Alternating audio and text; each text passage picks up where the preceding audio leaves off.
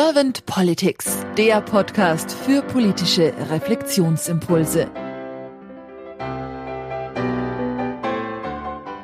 Herzlich willkommen zu einem neuen Podcast von Servant Politics. Ich spreche heute mit Thomas Schulte. Mein Name ist Claudia Lutschewitz. Guten Morgen, Herr Schulte. Hallo, Frau Lutschewitz. Schön, dass Sie da sind, Herr Schulte. Vielen herzlichen Dank. Ich finde es grandios, dass auch Sie sich die Zeit genommen haben für ein kurzes Impulsgespräch. Mhm. Herr Schulte, Sie sind Coach und das schon sehr, sehr lange und zwar nicht nur für Einzelpersonen oder Teams, sondern auch für Organisationen. Und Sie sind Autor. Sie haben sage und schreibe sechs Coaching-Bücher geschrieben. Das ist ganz schön viel. Wow. Und Sie sind Political Voice, so nennen Sie sich zumindest. Und daher bin ich jetzt mal sehr gespannt auf Ihre Antworten zu meinen Fragen. Mhm. Und wenn Sie keine erste Frage an mich hätten, dann würde ich einfach starten. Ja, gerne. Herr Schulte, wenn Sie an die Aufgabe von Politik denken und das mal so durch Körper und Hirn wandern lassen, was ist für Sie die Aufgabe von Politik? Ja, eine gute Frage. Ich würde diese Frage ganz gerne vielleicht etwas anders beantworten als man es gewöhnt ist. Denn ich sehe Politik als eine Dienstleistung an. Und wir sind eine Dienstleistungsgesellschaft, die sich sehr stark spezialisiert hat. Ja, wir übergeben Aufgaben, die wir selbst nicht wahrnehmen können oder nicht wahrnehmen wollen. Und genau das Gleiche machen wir Politik auch, ob wir jetzt das Auto zur Werkstatt bringen weil wir es nicht selber reparieren wollen oder können oder weil wir Kleidung nicht selber nähen wollen, ins Kaufhaus gehen. Genauso geben wir Aufgaben an die Politik ab. Und die Frage ist für mich, welche Aufgaben wollen wir eigentlich nicht mehr übernehmen, die wir der Politik geben? So. Und ich glaube, das sind eine ganze Reihe von Aufgaben, dass zum Beispiel die Kommunikation auf allerhöchstem Niveau, ein Politiker muss Wahlkampfreden halten, ganz egal, vor 10, 100, 1000, 10.000, unter widrigsten Umständen Buhrufe, Zwischenrufe, äh, mit Personenschutz auf die Bühne. Eine unglaublich große Herausforderung, allein die Wahlkampfrede zu halten. Der Politiker muss kommunizieren in einer Talkshow. Das sind umfangreichste Medientrainings notwendig, um das professionell zu machen. Natürlich muss ein Politiker Bundestagsdebatten können, auch wieder unter widrigsten Umständen, mit Zwischenrufen, mit sehr unangenehmen Zwischenfragen. Und der Politiker muss kommunizieren können auf dem Marktplatz, äh, mit Bürgern, unter Vier-Augen-Gesprächen. Also die Kommunikationsfähigkeit eines Politikers ist unglaublich hoch. Und das ist eine Aufgabe, die wir so nicht wahrnehmen können und die geben wir gerne an die Politiker ab.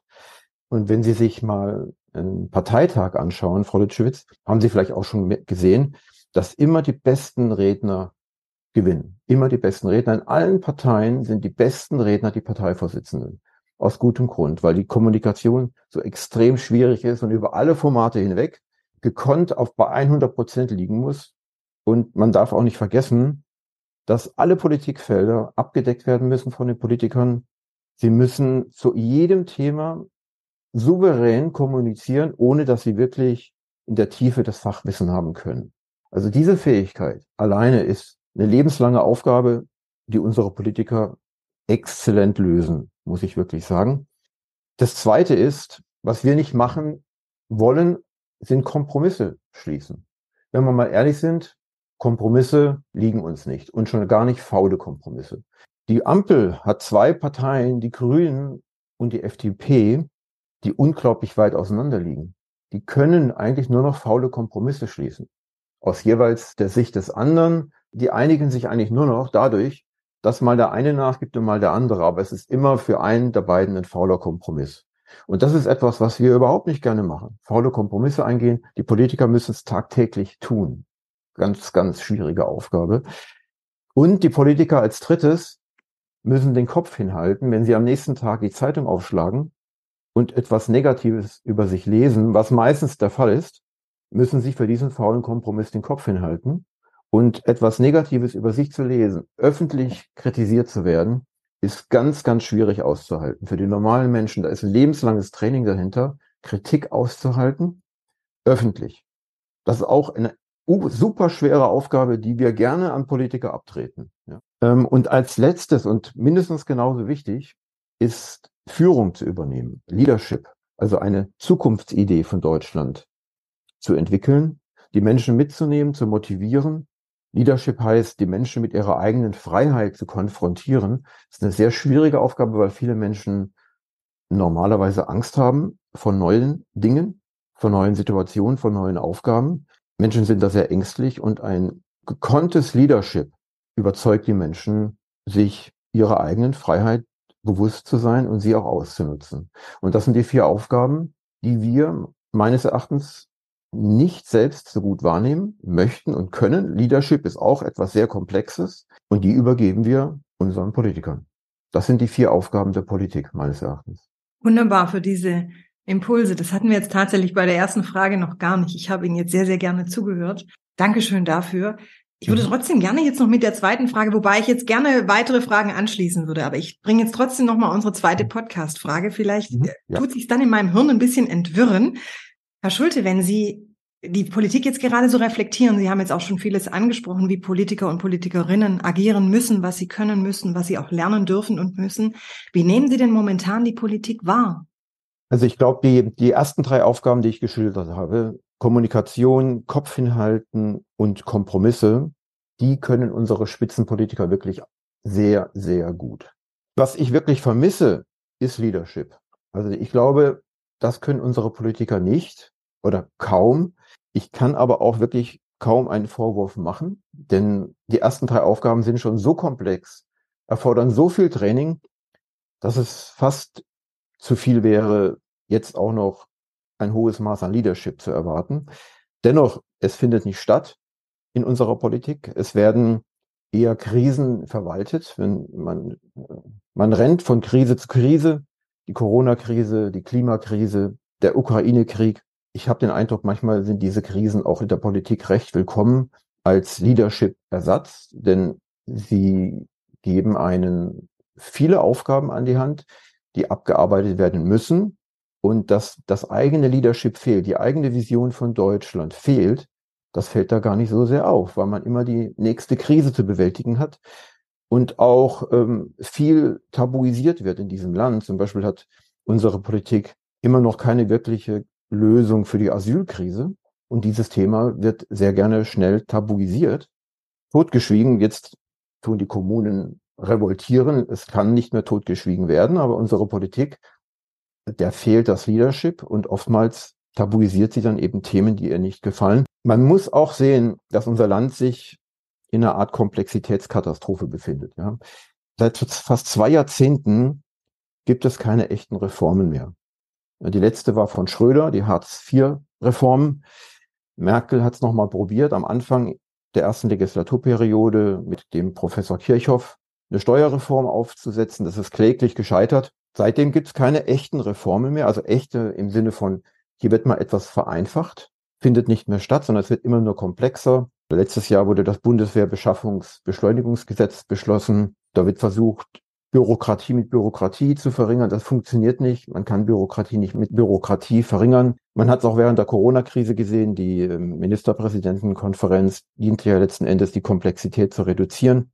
Ich sehe unsere Politik gerade auf den Weg in immer größere und größere Komplexität. Und der Staat hat mittlerweile mehr Mitarbeiter als alle 40 DAX-Konzerne zusammengenommen, muss man sich mal vorstellen. Ja, unser Staat bietet mehr Dienstleistungen an, als ein Supermarkt Produkte hat. Das Online-Zugangsgesetz 2017, das sollte eigentlich 2022 erreichen, dass alle Dienstleistungen digitalisiert sind. Wie ist das bekannt? Also, dass der Erfüllungsgrad des Online-Zuganggesetzes bei 20 bis 30 Prozent liegt. Es gibt Schlagworte wie Zeitenwende oder Doppelwumms oder Alternativlosigkeiten. Das ist aber keine Führung in diesem Land. Und ich glaube, dass viele Menschen sich gerne beteiligen würden in der Politik. Aber durch diese Komplexität, ich war ja bei einer Parteigründung dabei, der ethisch-sozialen Partei, diese Komplexität hat Ausmaße angenommen. Sie brauchen für jedes Politikfeld, ob sie jetzt sich um Bildung oder Verteidigung oder Steuern oder Gesundheit, sie brauchen Jahre, um zu verstehen, was da eigentlich passiert. Jahre.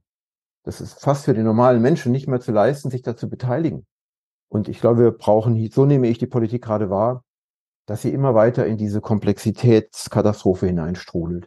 Sie haben jetzt diese Leadership erwähnt, auch die Komplexität und dass man eben im Leadership die Komplexität vielleicht auch handeln darf und muss.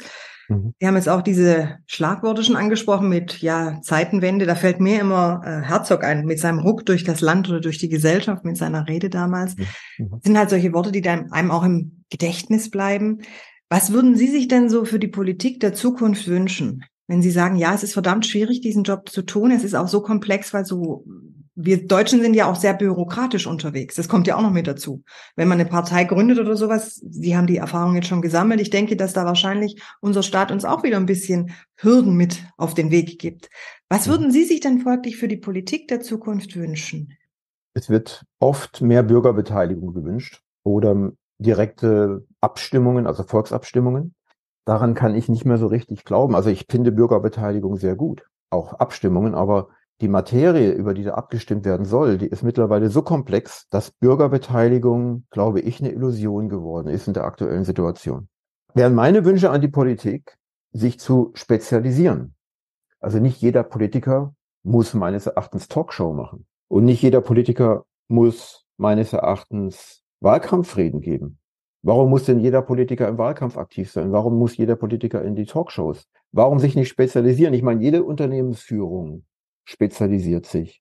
Sie werden keinen DAX-Konzern finden, in der, der, in der jeder Vorstand alles macht, sondern da gibt's einen, der macht People Management, der andere macht Strategie, der dritte ist der Vertriebsstarke. Jede Organisation spezialisiert sich, aber unsere Spitzenpolitiker nehmen für sich in Anspruch, eben alle Kommunikationsformate zu beherrschen. Und das funktioniert nicht. Da bleibt Leadership immer hinten dran, fällt immer vom Tisch. Deswegen mein Wunsch an die Politik, seid mal so ehrlich, und sagt, dass das euch einfach überfordert. Spezialisiert euch und sagt, ich mache keine Talkshows, ich mache dafür was anderes. Oder ich mache keinen Wahlkampf, den Wahlkampf lasse ich aus, da gibt es genügend, die können Wahlkampfreden geben. Oder ich mache einen Podcast. Warum macht ein Politiker nicht einmal in der Woche einen Podcast? Das machen viele Politiker international. Ich glaube, in Deutschland ist mir das nicht bewusst, dass ein Politiker zum Beispiel einmal einen wöchentlichen Podcast macht, in dem er die Nation unterrichtet, was ansteht für diese Woche. Ganz direkt ohne irgendwelche Medien, die filtern, interpretieren oder kommentieren, sondern dass der Politiker selber einmal die Woche seine Arbeit beschreibt und eine Vision gibt von diesem Land. Ne? Das heißt, da, braucht man keinen Wahlkampf mehr, weil jeder Mensch weiß, was täglich, wöchentlich passiert. Und ich meine Wünsche an die Politik wären, dass Komplexität endlich reduziert wird. Es kommen immer wieder neue Beschleunigungsgesetze, ich habe mir mal den, den, den Spaß gemacht, das Bundeswehr-Beschaffungsbeschleunigungsgesetz anzugucken und habe zwei Stunden gebraucht nur für den ersten Paragraphen, weil da immer wieder verwiesen wird an andere Gesetze. Habe ich schon gar nicht mehr parat. Wir brauchen Armeen an hochspezialisierten Juristen, um Gesetzestexte noch zu verändern. Funktioniert so nicht mehr, es sei denn, und das muss man den Menschen auch sagen, es sei denn, wir übergeben die Regierungsgeschäfte an eine künstliche Intelligenz.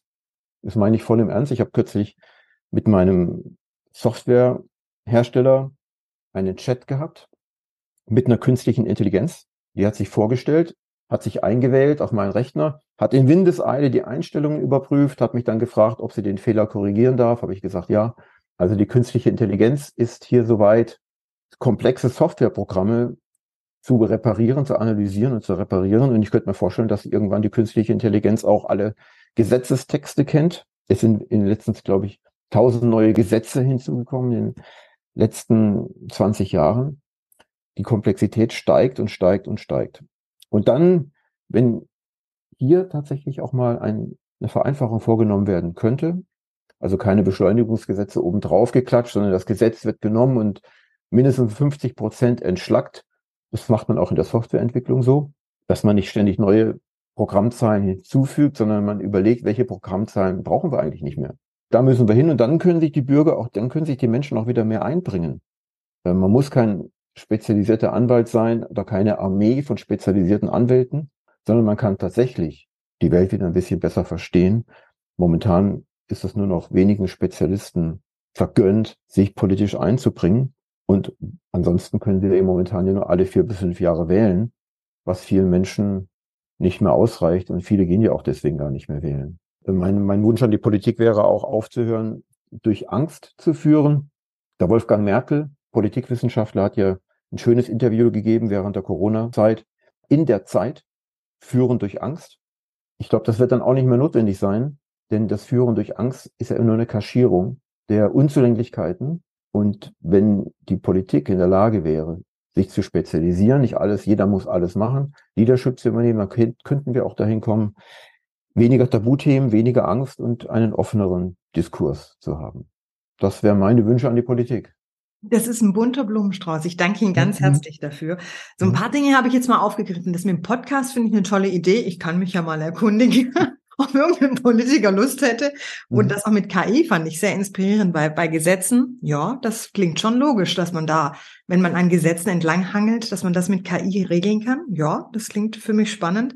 Wenn Sie Bundeskanzler wären, Herr Schulte, was würden mhm. Sie denn also ändern mit Ihrem Team? Gehen wir mal davon aus, Sie hätten ein Team an Ihrer Seite, das beherrscht Leadership. Ja, mhm. ist kommunikativ sehr stark weiß auch den Kopf hinzuhalten und konsequent vielleicht nicht mehr so im Kompromiss zu sein, sondern den Konsens anzustreben, wofür man ja auch Dialogfähigkeiten braucht. Es ist ja nicht nur die Kommunikation nach außen, wie trete ich auf, wie rede ich, wie kann ich vielleicht auch Antworten schlagfertig schnell rüberbringen, sondern dieser Dialog, der ja häufig hinter jeder Diskussion erst richtig anfängt. Das heißt, dass wir nicht mehr so in einem faulen Kompromiss drin sind, sondern in den Konsens kommen in der Politik.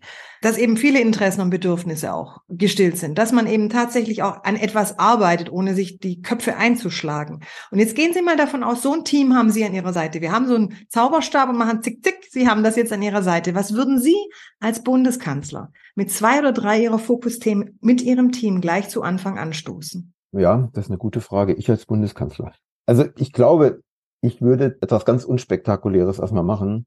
Ich würde mal durch mein Bundeskanzleramt gehen und die Mitarbeiter fragen, wo, das sind ja die Insider, was steht denn eigentlich an für unser Land und mal sammeln, was die mir sagen würden. Das war mal wirklich spannend. Und dann, aus, aus meiner Sicht, gibt es eine unglaubliche Qual der Wahl. Ja, also Bildung, jeden Tag lesen Sie, die Bildung der Kinder wird immer schlimmer. Die Gesundheitsreform, Beschwerden über Beschwerden, Kosten steigen, trotzdem wird die Gesundheitsleistungen werden immer schlechter. Überall Katastrophen, in jedem Politikfeld. Wo soll man da anfangen? Ja? Ich glaube, dass wir in diesem Land wirklich mal wieder ein Jahrzehnt der Vereinfachung ausrufen, würde ich meinem Team sagen. Es sei denn, sie sagen mir was anderes. Sie sagen mir ganz Leben, das glaube ich aber nicht. Wir brauchen ein Jahrzehnt oder mindestens mal eine Legislaturperiode der Vereinfachung. Und es sind Kleinigkeiten vielleicht mit Vereinheitlichung der Mehrwertsteuer. Googeln Sie mal Steuerirrsinn, Mehrwertsteuer. Da lacht ja die Welt drüber. Ja? Dänemark hat nur einen einzigen Mehrwertsteuersatz. Warum brauchen wir einen dicken Gesetzestext für die Mehrwertsteuer, wo die Welt drüber lacht?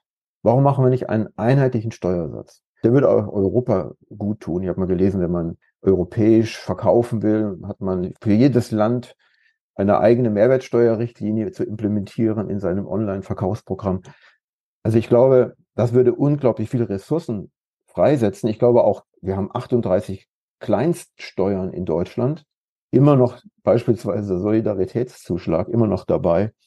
Die würde ich einfach mal abschaffen brauchen wir 38, ich hoffe, ich sage es nichts Falsches, 38 Kleinststeuern in Deutschland. Ich glaube nicht. Wenn wir die abschaffen würden, würden Tausende von Mitarbeitern, hochqualifizierte Mitarbeiter freigesetzt werden, die wirklich Sinnvolleres in diesem Land machen können. Also ich würde auch als ganz wichtigen Schritt die Zweiklassenmedizin abschaffen. Nicht nur, weil sie ethisch fragwürdig ist, sondern weil wir alles doppelt brauchen. Das ganze gesamte Gesundheitssystem muss alles doppelt bürokratisiert werden. Alle Abrechnungssysteme, Gebührenordnung, alles doppelt. Die Abschaffung der Zweiklassenmedizin, die komplette Gleichstellung aller Krankenkassen. Nicht die Abschaffung der privaten oder der gesetzlichen, sondern die komplette Gleichbehandlung aller Krankenkassen. Wahrer Wettbewerb. Ja, das würde unglaublich wieder Ressourcen freisetzen. Und ähm, ich glaube, ganz wesentlich ist, dass wir die 5%-Hürde auf 3% absenken. Es ist fast unmöglich für eine neue Partei in den Bundestag einzuziehen.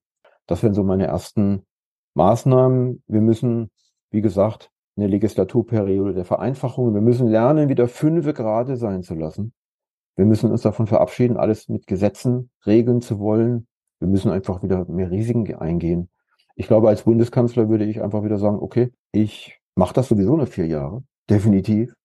Und dann kann ich auch mit gutem Gewissen Risiken eingehen, denn ich will eh nicht wiedergewählt werden. Ne? Das wären so meine ersten Schritte als Bundeskanzler.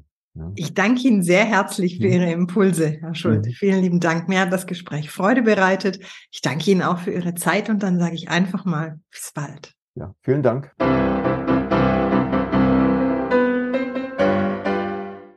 Servant Politics gibt's auf Spotify, Apple Podcasts und überall, wo es Podcasts gibt. Abonniert uns gerne und hinterlasst uns eine Bewertung. Servant Politics, der Podcast für politische Reflexionsimpulse.